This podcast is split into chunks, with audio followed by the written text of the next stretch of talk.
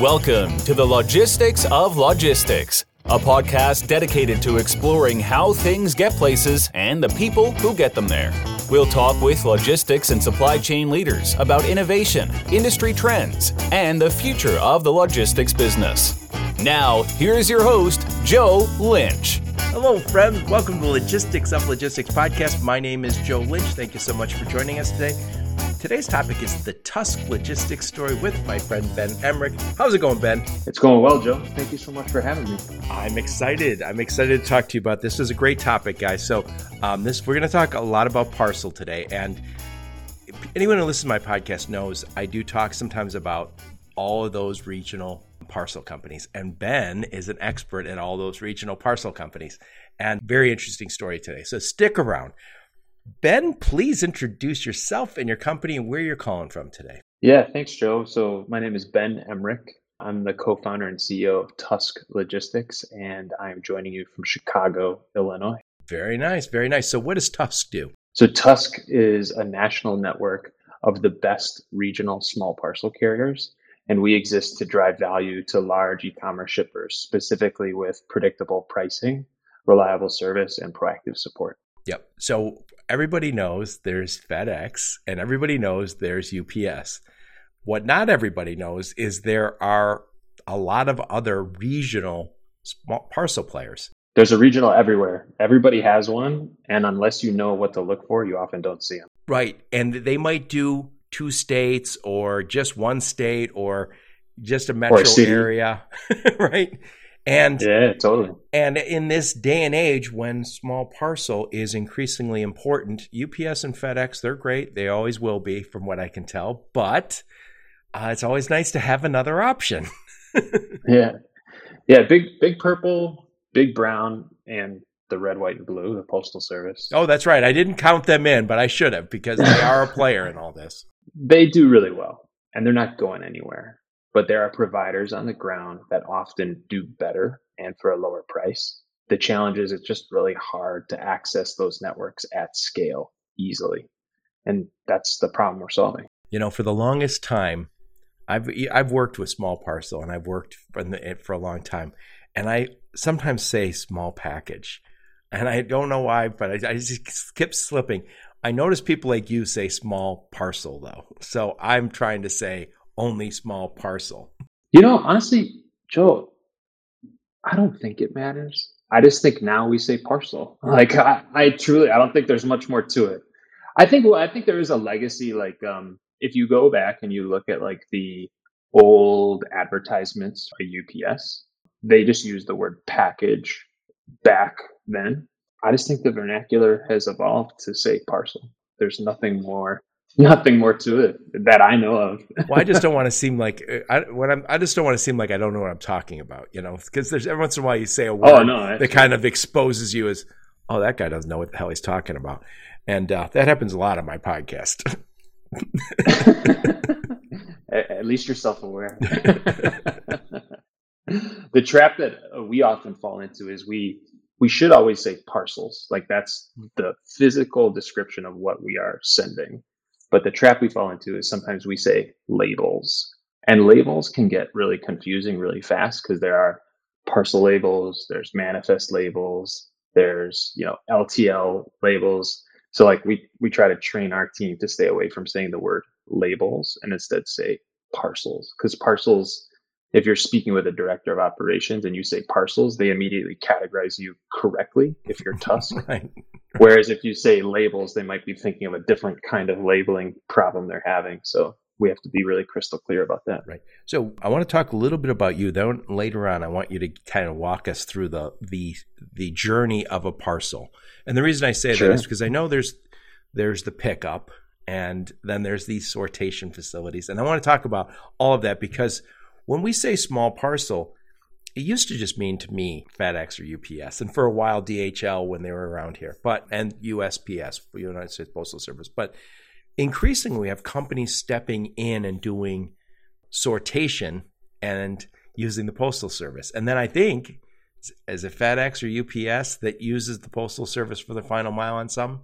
A lot of it, yeah for sure. So so these lines get blurred so easily. So somebody says, "Is this going to ship UPS or FedEx or USPS, and it might be UPS plus the Postal Service, and and so many of the like I think it's Pitney Bowes and some others, DHL, where they have big parcel businesses, but they don't do that final mile. They let the postal service do it for them. So we'll walk through all that in a minute. But first things first. Tell us a little bit about you. Where'd you grow up? Where'd you go to school? Give us some career highlights before you started Tusk. I am a Midwester, Midwesterner, born and bred. So I was born in Madison, grew up in a little town called McFarland, just outside of Madison. Went to the UW Madison for school, so I was a Badger. Nice. Yeah, yeah. Now is that? Did you have to live at home? No, gosh, no, no, no, no. It was it was the best of both both worlds because it was close enough where like in a pinch I could go home and like get a meal, do my laundry, but it was also far enough away where I could hide away a bit. So yeah, I if, have um, if I, needed, I didn't need to see my family. right, I have um, I have family over there in Wisconsin, so I do have um, nephews and nieces who went to uh, Madison. It's a great tradition, great town too. I've never been. I've been to Wisconsin hundreds of times, but never drove up to Madison. I feel embarrassed. I would love to see a football game there. You should definitely go. You should go for a football game. It's like one of the only campuses in my experience it's like meaningfully integrated into the city proper and that gives it a really like interesting feel. Like you feel connected to the Yeah. city of Madison, not just on a campus. Madison's great.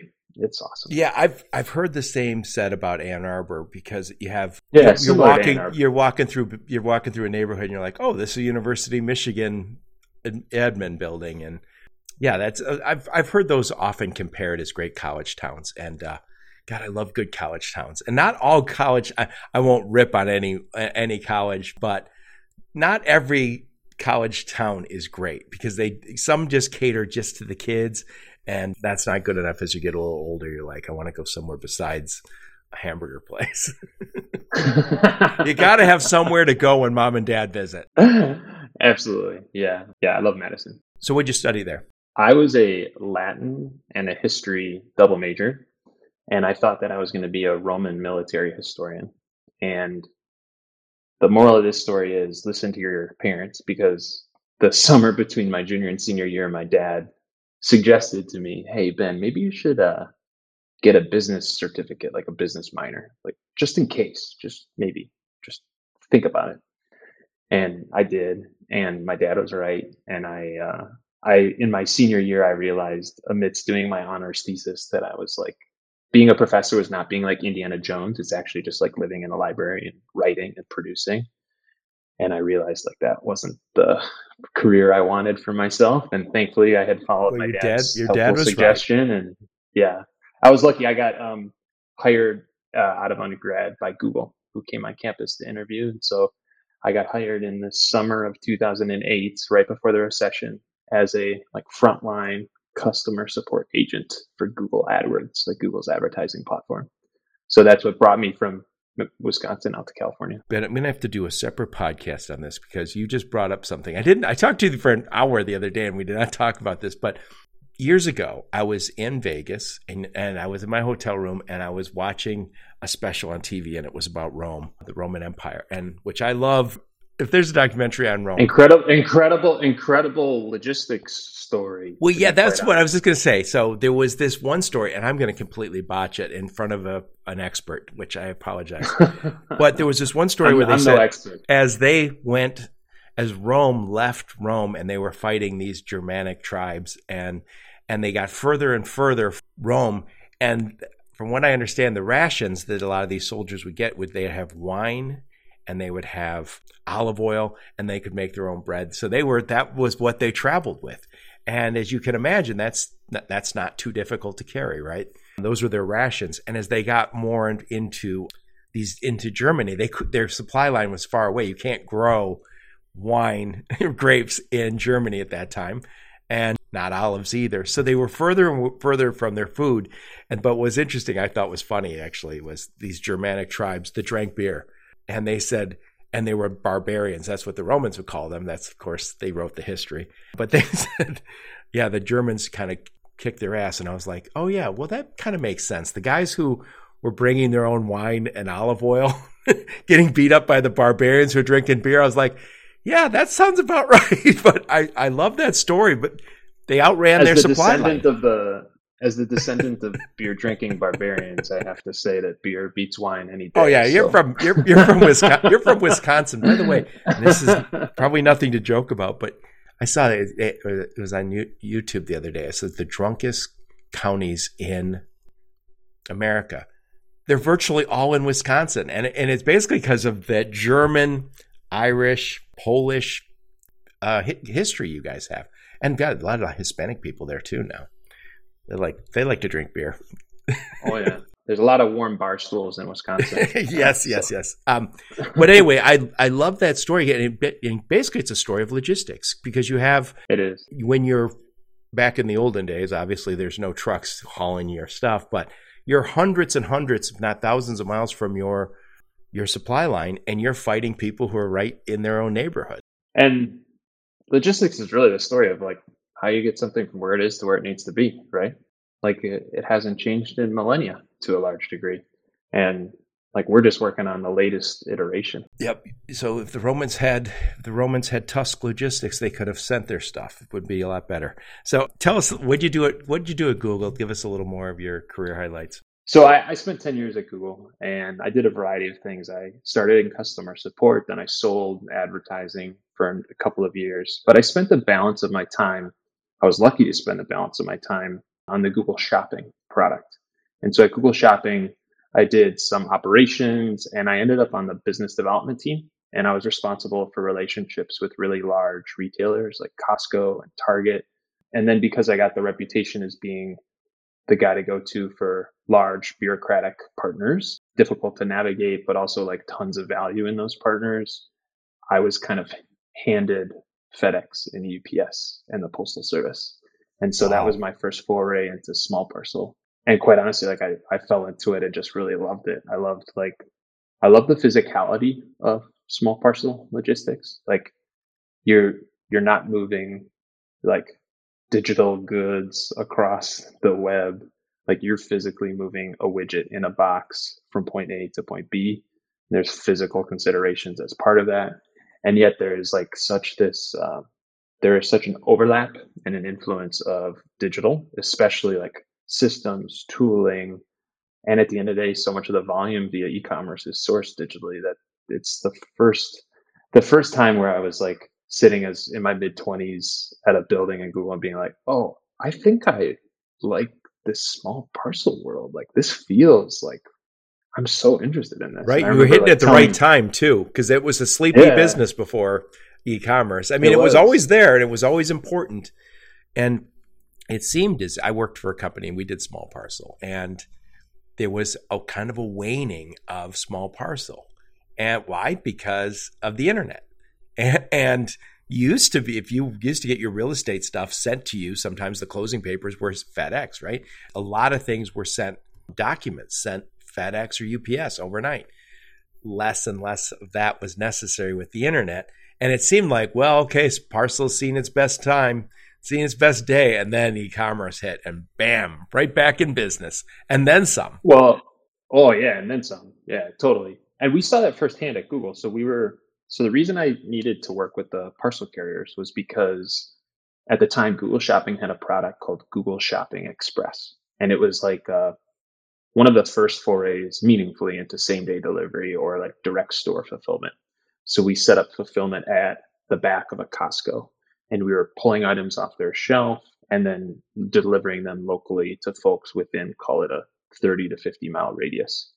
And initially, Google had built its own delivery network of like messenger companies and like super scrappy DIY, like build your own, like eat your own dog food kind of Google mindset and very quickly, we looked at the cost per unit. We were like, wow, this is not sustainable. And so that's when we started integrating existing parcel carrier networks, starting with the nationals. And then, kind of because we were on the West Coast at the time, we integrated a strong regional on the West Coast called OnTrac. And so OnTrac was the first yep. partner. They're one of those strong regional regional, regional carriers, right? And for me personally, like that was the first kind of like I had to really come up to speed on like what is a regional carrier? What do they do? Why do they exist? Why are they different? Why are they cheaper? Like, and it was a really amazing eye-opening experience for me. So I was the one doing the negotiations initially, and then the integration work and strategic partnerships oh, with those parcel carriers. I always think if it says Google on your resume right out of school, that's kind of a badge of honor. So, so I imagine that after you've been there ten years, Joe, I I have to be honest. I was a pre-recession Google hire. I was more lucky, more lucky than smart. I have to tell you. So, well, that's not, nothing wrong with full, that. In full disclosure, in full disclosure, this is a you're talking with a very lucky man. I also met my wife at Google, so I'm doubly lucky. Oh, God, so now you're gonna have smart kids now. Well, you have three kids, and I'm sure they're all very smart. You don't get hired for because Google was what like for a while there was all those like here's the questions they ask at Google, and there was all of these really difficult questions yeah, to like get hired. Ping, ping, pong, ping pong balls on a school bus. Yeah, like yeah, I remember. Like, yeah, so they wanted to see how you how you think and problem oh, solve. Yeah. So you didn't have to come up with the right answer, but you had to have a, a process that they admired, apparently. That's so, right. So where'd you go after Google? So after Google, I joined the team at Shippo. So ah. Shippo is a yes. So Shippo is a uh, shipping infrastructure platform that is focused on small and medium e-commerce merchants. They have both like a UI and an API, so they can they can do a lot for a lot of different types of shippers. But I joined their team as a director of carrier partnerships initially, and then took on a lot of the BD work generally within the team. So, like working with, you know, systems providers like a shopping cart platform or an OMS or an IMS or a direct retailer, integrating Shippo's technology to help them connect to the parcel carriers more easily. And then I just uh, partnered deeply with parcel carriers who did a lot of the work that I had been doing at Google, where I was working closely with the parcel carriers to design programs that brought them incremental customers, incremental volume. Yep. And by the way, I have interviewed Jonathan Kish on my podcast, your friend. You, he worked at yes, Shippo with you at the same friend. time, and he introduced us. And we will all see you at Manifest. I told Jonathan, I talked to him this morning. I said, "Remember when I think it was Elon Musk saying this could all be a simulation? This, you know, this world that we're." I was like, hey, that could be me. I could be in a simulation because I only see people in digital format or audio format. I don't ever see anybody in person for years, it feels like, other than here in Detroit area. They have a real small but now I'm traveling. I'll be out in Vegas. I'm going out to Portland after that. But yeah, so I look forward to meeting you. Yeah, I'm looking forward to seeing you and Jonathan, who is an incredible guy, working for an incredible team, uh, doing fun things now. Um, yeah, he's over at Orderful, yeah. which I've interviewed Jonathan at Orderful too. And guys, I, I will put a link to that podcast because people don't believe me when I tell them what they do at Orderful because it kind of blows you away because they do. I think they call it an EDI integration platform or just EDI platform. So basically, if you have to connect to a retailer and you're logistics company, you go, oh, that integration is going to take this long. You know, they can do it like that because they're already connected to that retailer. And a lot of companies take months to get connected to EDI integrations. And the time is a lot of the hassle, but a lot of money too. Well, it's so Jonathan and his team at Orderful are building a really important infrastructure layer. So, in the same way that I make it easy or Tusk makes it easy to access regional carriers, Orderful makes it really easy via this EDI system to access all of that complicated kind of infrastructure stack for those large shippers. And I think most so most really people, important. And I think most people are like me, where you go, I know what EDI is at a high level. It's communication. It's an older it's an older communication format, but it's not going away because some of the largest companies in the world are using it. They pay they pay the bills. They can right. decide on the. System, so if you're so. so. if you're one of these large companies, it might be a Ford Motor. I don't know what Ford uses, Ford or General Motors or Kroger or whoever, and they give you business. You're delighted to get that business, but now you've got to connect to their system, and sometimes that could take months. And what you're missing out is sales every single day that you're not connected. So when I'll it's also Joe, you, yeah, you should definitely link the Orderful. They're great, and I I think like the more important thing that people should be asking themselves, and I ask myself this now that I run a team, is like, where should I be spending my time, right? And like a partner like Orderful or a partner like Tusk, really what we do is we help our customers, our shippers, our vendors to like focus on where their time is like the most value add. Like, and I can assure you that when we do EDI integrations, we're calling Jonathan and the Orderful team, and we're not we're not doing it on our own. everybody I introduce them to, I always I just introduced them today and to somebody, and he said they go. I told them what Orderful does. They're like, "No way." I go, "I'm not an expert, but that's what they do. You got to talk yeah, to them." Yeah, anyway, yeah. back on track. So, so what was after that? What was next? You, you went to so I spent I spent ten years at Google. I spent four years at Shippo, and then I left Shippo to start Tusk Logistics. So when and why did you start Tusk? What what what hole did you see in the market that you said that's what we're going to do? So I left in 2021, and the reason that I I centered myself on this like idea of opening access to regional carriers was because I kept hearing from large shippers. After I left Shippo, I spent a lot of time just like having pretty wide ranging diligence discussions. I was like trying different ideas and having conversations with former colleagues and partners and shippers and potential customers. And I kept hearing from large ecom shippers that they felt overly dependent on their legacy national parcel carrier, no matter if that was brown, purple, red, white, and blue. They felt like they were pushed into a corner by their relationship with that and, party. And, and you really can't negotiate. I mean, they're they're, uh, they're getting their money, no. and for good reason. I mean, again, those there's a reason those guys can demand that money. Well, and and if you, in, in fairness to them, they they were inundated with volume during the pandemic, and they were overloaded operationally. Well, the solution to that is they have to build out more capacity well, it takes cold hard cash to build out capacity, right? So, you know, they're in a position where, you know, if they're going to continue to do a decent job, they have to build out network capacity. But the end result of that is like the shippers pay.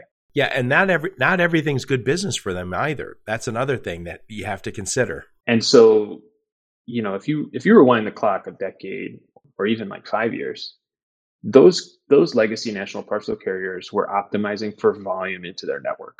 You would get a a contract, a very complicated, hard to understand contract for what it's worth, but you would get a contract.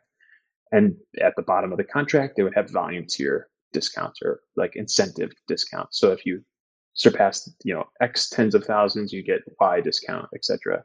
And they were trying to incentivize you to give them more and more volume. Well, now they don't need that volume. So they've gone from optimizing for volume in their network to optimizing for margin per piece. And what they care about now is margin, which means if you're a shipper, better get your wallet out.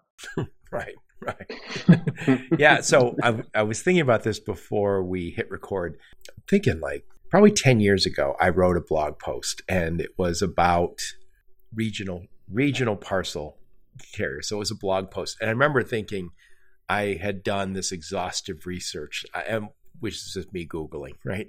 So, and I think I wrote about what I knew to be five the five regional carriers out there.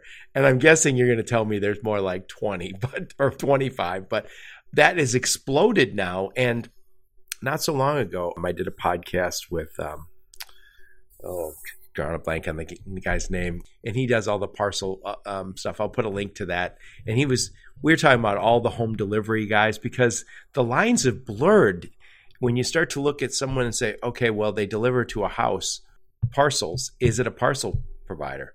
Somebody goes, no, it's a final mile provider. Yeah, you start to go, yeah. the, the lines yeah. are blurring in this business. So, anyway, so we many, say carrier. Yeah. We, we say carrier. Like we're very intentional with our language. So, at Tusk, everything is built around driving value to the shipper. The shipper is our customer. That's who we serve. Shipper first. Like the buck stops at putting shippers first for Tusk. Our carrier partners are, we say carriers explicitly. They see a lot of value from us because we're essentially a channel partner for them. We're bringing them net new volume, net new customers.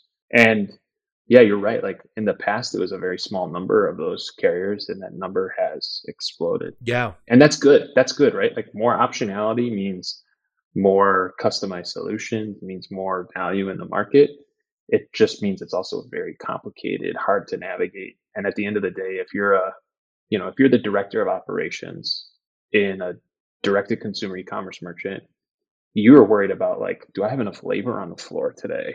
Like, what's the marketing campaign that they're planning on? like how is my WMS implementation going? Like what you're not thinking about is like, oh, how do I incrementally increase the value that I'm seeing on the final mile price? Like you just default to the to brown, purple, or red, white, and blue. That's just what you do, and and you should. So you have a network that you've developed. How many how many regional carriers are in your network? We have four regional carriers in our network. So on the West Coast, we use uh, a great partner called GLS US. In the Midwest, we use Better so Trucks. Is, so is that GLUS? Sorry, GLS. GLS. Okay. US. Okay. Yeah, they're GLS is a European company that entered the United States by buying an awesome West Coast regional called Golden State Overnight. Yep, I and Golden State Overnight. Golden State, it's a really cool story. Golden State Overnight built its business uh, serving wine clubs. So their network was underpinned by like cases of wine going out of California. nice partner. Yeah. So that's on the West Coast. What else do you? What's on the other other other? So in the, in the Midwest, we have Better Trucks. In the South, we have LSO, Lone Star Overnight, and then in the Northeast, we have CDL. CDL. What does that stand for? Columbus Delivery Logistics. Oh, but are they are they in Columbus, Ohio, or not? No, no, no. They're uh, they're based they're based in New York. So they have operations that center on the five boroughs and go as they basically cover as far south as like the mid Atlantic. So I used to think until I talked to you that someday somebody's going to have some giant merger and acquisition activity and they're going to cobble together all these great regional carriers into a, a competitor for against UPS and FedEx and Postal Service. But you've kind of done that with technology. So explain. I've done it with technology. I've also like done it with incentives to be clear. So the way that the way that Tusk works is we charge our shippers a monthly platform fee. So think of it like a Costco membership, right? I love Costco. The one, yeah, so do I. So do I. You pay, you know, 100. I think it's 160 bucks now for the, you know, Gold Star membership or what have you, or executive membership, and then you get really low pricing on everything inside of the yes. warehouse, right? So we follow a similar model where our shippers pay a monthly platform fee. The presence of that monthly platform fee enables us to keep the cost of our labels very, very low. We don't need to make money on the labels. And that works in the shipper's favor. So back to our North Star, like value to the shipper, value to the shipper. And our carrier partners also like it because we have wholesale rates with them. And so they've essentially treated, treated us like a wholesaler, like a channel partner. So they've given us a strong rate, but a profitable rate for them to operate. And then what we do is we go out, we find the shippers, we pitch them and secure them on contracts, and then we handle all of the operations. So we are brokering pickups and then direct injecting sorted labeled volume into our carrier sortation hubs. So they just sit back and get sorted volume, and our shippers, in exchange for a monthly platform fee, they get the lowest label, lowest cost labels out there so Ben, you hit on a, a kind of the basics of um, small parcel, which is that pickup, the sortation, and the injection. Could you explain, and, and not in great detail because we don't have all day, but just I won't do a dissertation. I yeah, promise. yeah. Just to give us the, the the five or six bullet points that a, a small parcel would typically go, regardless of of platforms. I'm happy to. So what I will say at the outset is that like what I will not describe is kind of like mom and pop onesie twosie deliveries. Like that's very much not our focus. So we focus on professional shippers, which for us means folks doing an like an overall average of 100 pieces a day or more. That's kind of like the threshold for us. So the way that it works in practice is that warehouse operates throughout the day. They pick and pack all day. They have packing stations. Like you've talked to my friend Chana at Raba. Oh like yeah, yeah. The, packing station technology, like they're putting labels on boxes all day. And basically, they build volume at a dock door. And they're either live loading trailers throughout the day, or they're placing parcels into a gaylord or onto a pallet that then gets wrapped up. And so what happens is in the evening, the carriers either pick up those drop trailers or they route a pickup to that dock door, pick up pallets or gaylords, and then they drive away. So that that pickup uh, happens in the evening usually, and then direct injection into the carrier. So direct injection means that truck with those parcels from that warehouse gets delivered to a different warehouse run by the carrier. And inside of that warehouse, they have sortation ability, so like material handling machine, labor, etc. And then that sortation usually happens overnight or early in the morning. And then those parcels either go out for delivery in that local market or they're placed onto a separate truck to be line hauled to the city that they will be delivered in. Right. So if I could just, um, I'm, I'm just thinking out loud here. So let's just say this yeah. is all happening in Dallas, Texas, and I say, okay, I've got, let's just say I'm that that uh, carrier. I receive tens of thousands of parcels, and some are going to go to California, so those got to get on a West Coast truck so it can go line haul to. So if you're FedEx, UPS to the Postal Service, yeah, then they cover nationally, right? So they have line hauls going from Dallas to LA, Dallas to Chicago, Dallas to New York. But if you're a regional and you're injecting into the regional's Dallas sortation, they also have line hauls, but instead of going to California, Chicago, they're actually going to San Antonio, Houston, Oklahoma City, Memphis. They're, so they're it's the same the same trek, it's just smaller. Yeah, and like that that that tightness of the market really works in the regional carriers' favor because it means they have density and in well yeah and speed. And like the density means that they can drive the costs lower. So one of the really powerful things about these regional networks is they have something called a zone one. They have a zone one price. Right. Now explain explain explain what you mean by zones and explain how fedex and ups i don't think have have zone one. So explain the zone process. Yeah so so if you look at a contract from fedex or ups you will look at the ground rates in, in particular, and you'll see that the the very first column is uh, a list of the of the pound rating, and the second column begins the zones, and it starts at zone two. So there's no zone one, and what that means is that zone two, which usually goes call it 300 miles, give or take, that means it's as as expensive to send something 299 miles as it is to send something one mile.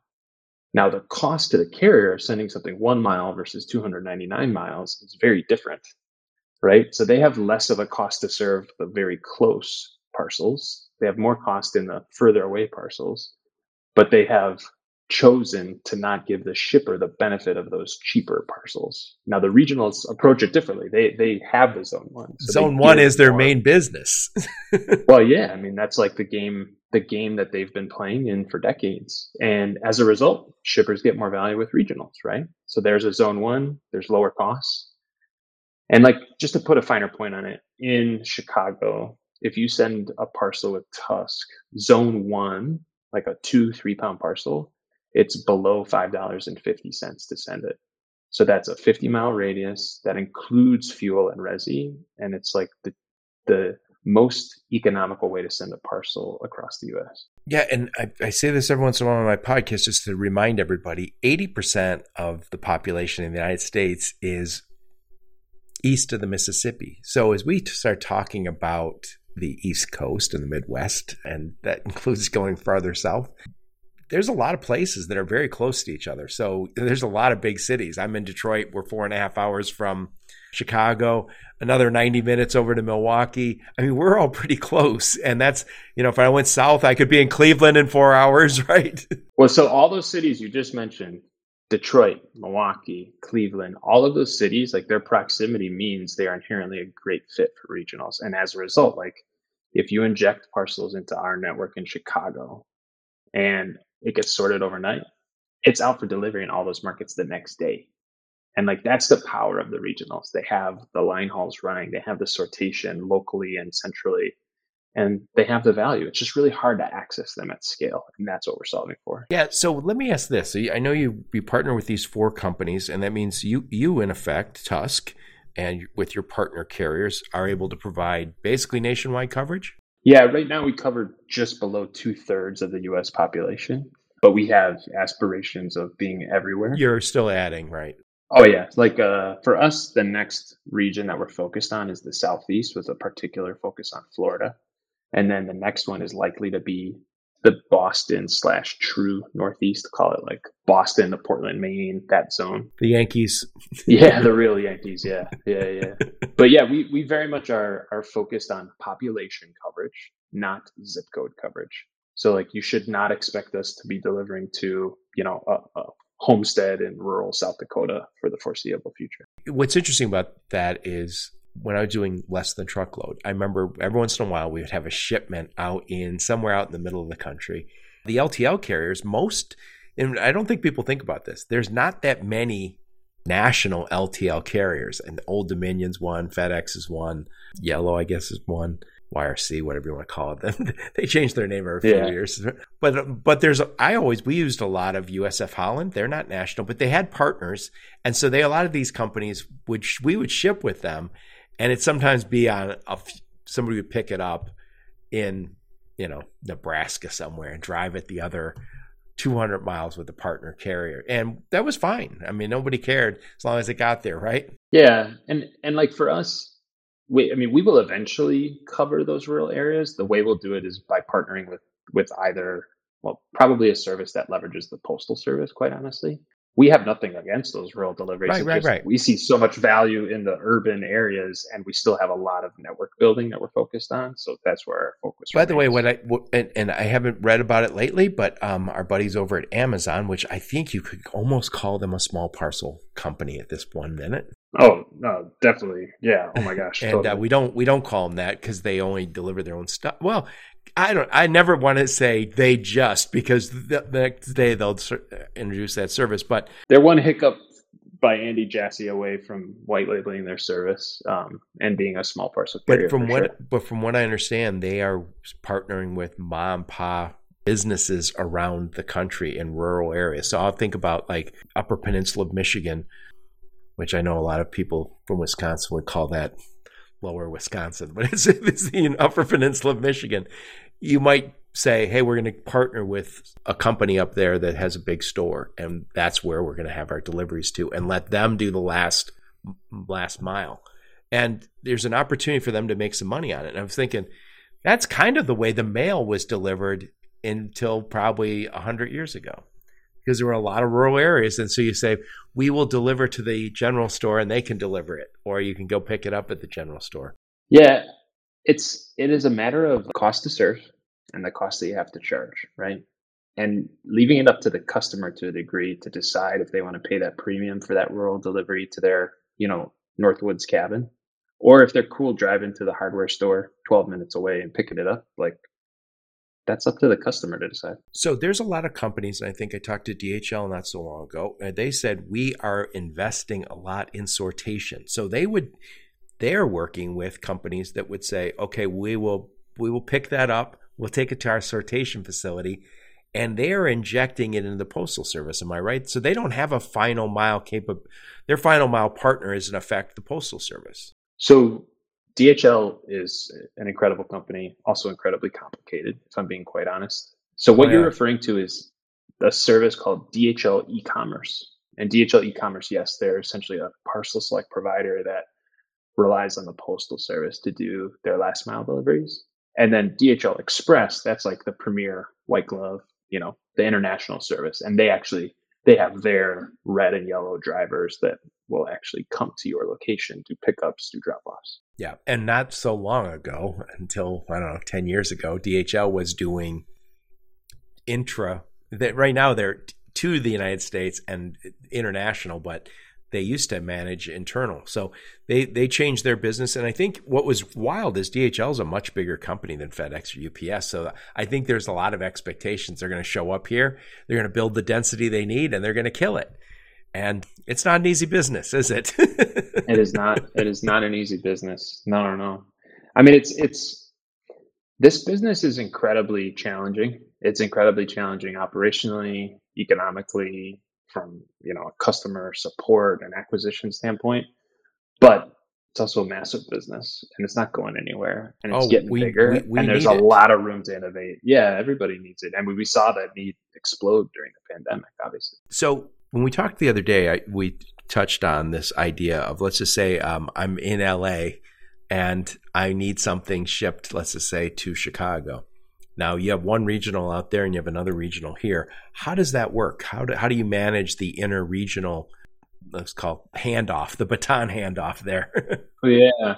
Yeah. So the answer to that, Joe, is what's something that we call cross regional direct inject line hauls, which is a long way of saying a truck drives from one regional sortation to the other and we direct inject. And the advantage to that is that we essentially are opening up access to those networks for the customer, for the shipper that does not sit within that regional service area.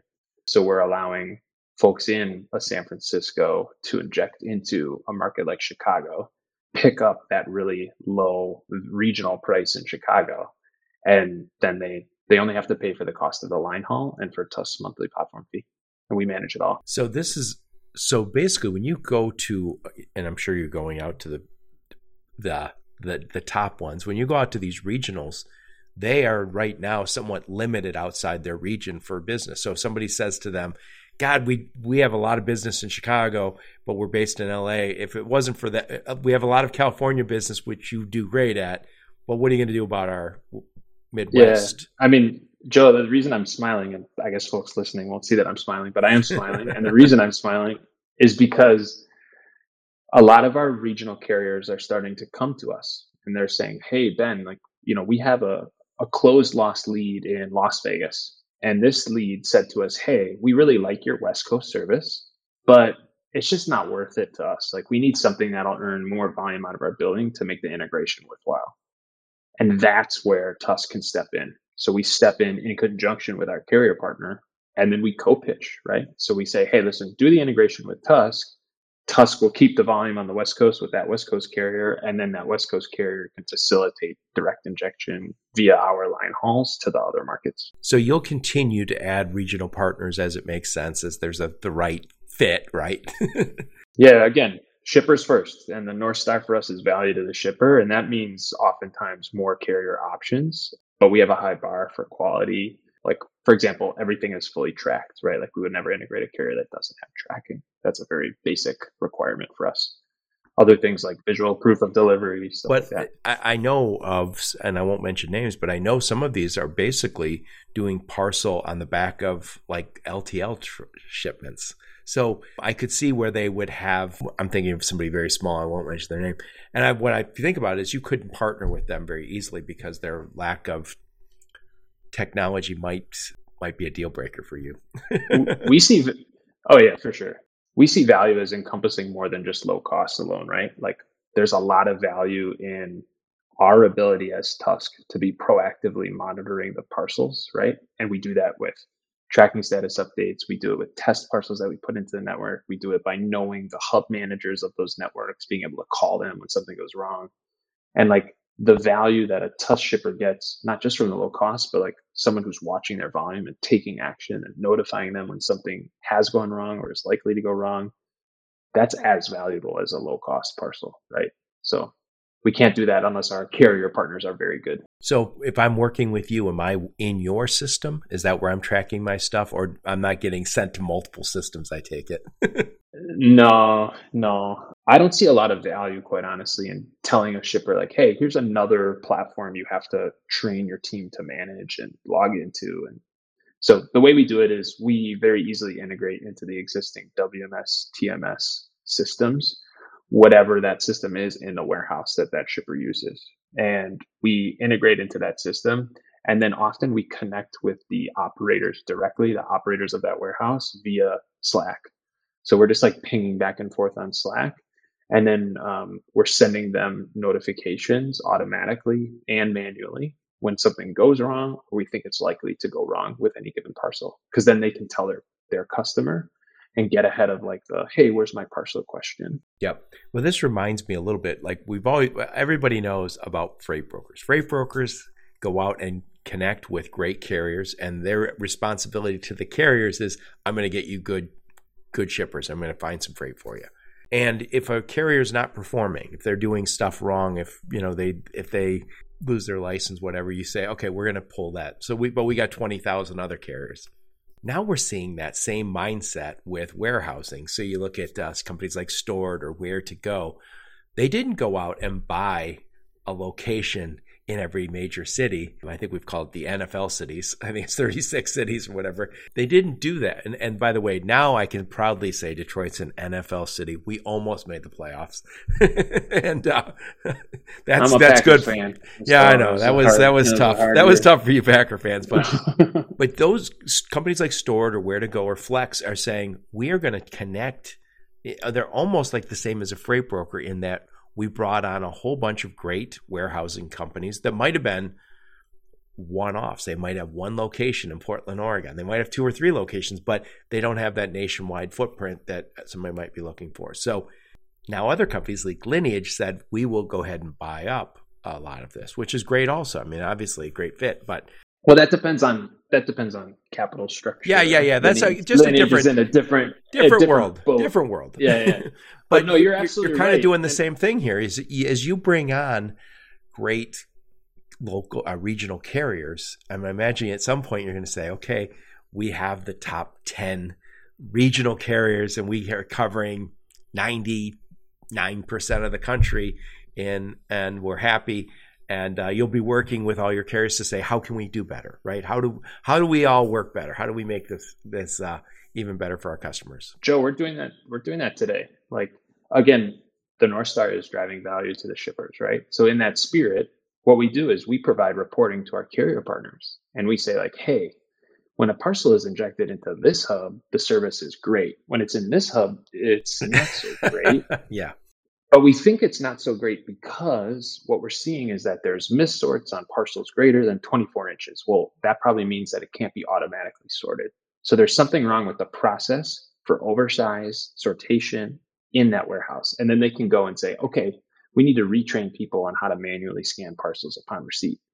Like there's there's a lot that we could do in conjunction, and we do do. And the end result of that, quite honestly, is better service, better performance, and lower costs and it works in the interest of the shipper. That's why we do it. So you guys, but you've been around a while, long enough that you got some good customers, and typically they're coming to you because they just want another option other than the big three or big three or four that are out there. And who's your sweet spot? I mean, I heard you earlier say at least 100 shipments a day. Who's your sweet spot for Tusk? This is a great question, Joe. We actually spent a ton of time internally, like measuring and answering this question. So, our sweet spot today is a shipper that uses ShipStation and sells on Shopify, or a 3PL that serves that type of shipper. So think of it as we call them professional shippers. The ballpark volume is call it 100 to 5,000 parcels per day out of any given location. We can integrate really quickly, unlock significant savings, probably 40% per piece on average. yeah. That's great. It's awesome it's awesome. It's awesome to be in a business where you can kind of like unlock that much savings. I, now I know this is um, related to cold chain, but I've talked to people over the years who ask me, "How do I sell my blank?" And it's usually a cold chain thing on via small par- e-commerce, and I was like, probably can't because the cost of it is so high, and that's changing changing to a degree. No, I know it is because of companies like yours. And but there's a lot of companies that thought, oh, I'm going to sell my ice cream online. I know uh, Salt and Stick out out west does it. You find some unique cases, but sometimes certain businesses weren't feasible because of the cost of the parcel. And I feel like when you come down 40% off that, all of a sudden you go, Ooh, wait, maybe we have some opportunity now. Yeah. And, and to be fully transparent, like Tusk is not coming into a building and earning 100% of their volume, right? Like we are a very strong number two in the building most times. And we're earning call it 20 25% of the volume out of the building. Now 40% of 25% that's you know closing in on 10% savings in a building. And you can use that 10% like if you're a 3pl and you're also growing too. That's the thing. You're not getting you're not going to be smaller next year. You're going to bring more savings next year. Yeah and and at the end of the day value to the shipper means like value to them that they can use to put it in their pocket or they can use to lower their free shipping threshold or they can pass it to a new shipper to earn the business if you're a 3pl like yeah, it's up to were, them how they use it. Yeah you were telling me the other day about a company that you saved like a million bucks and uh, you can blow that on food and shelter. Anyway um, no I, we don't ask questions we just uh, save the money. So uh, how'd you come up with the name Tusk Logistics? The honest story, Joe, is that it's the Fleetwood Mac song. My girls love it, and we always turn it on in the van when we're driving. And my my girls who are six, five, and two just yell Tusk. and so when we were thinking about when we were thinking about a business name, I was like, I was really racking my brain. I was having a hard time with it, and then I was in the car and we were rocking out, and I was like, "Oh man, I just I, that somehow popped up on my social media feed like a few months ago, where it's like, "Oh my god, I forgot all about Tusk." Oh man, it's just like such a slow build, and then like they just oh, scream it out. It's a powerful song. Yeah, it's awesome. I'll have to link. I'll put a link. So there's there's a whole bunch of youngsters going, "What the hell are these geezers talking about?" it's a Fleetwood Mac song. I'll, I'll put a link to it. It was it was innovative back then. Yeah, our logo is a is a mastodon. I like the the power of. I like it but it's really the song. It's really the song. I talked to Oren Zaslansky from Flock Freight, and I uh, the conversations that came up. Chicago guy, I believe, right?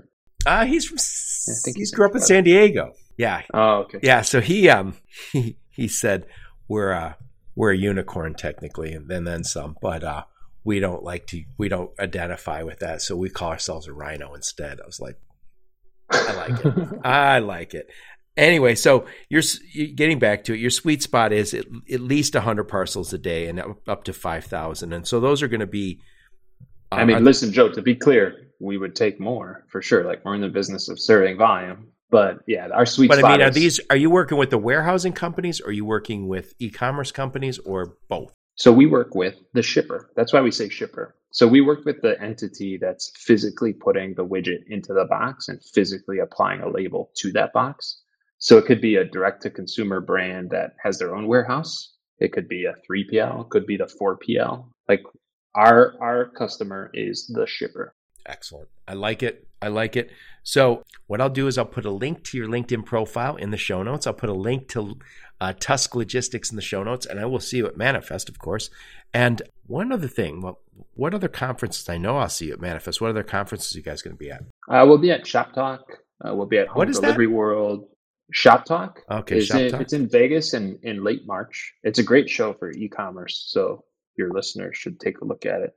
I've been looking at all different kinds of shows, like the e-tail shows as well. But we'll for sure be at Manifest, Shop Talk, Home Delivery World, Parcel Forum, and probably like the e-tail shows as well, like e-tail West, stuff like that.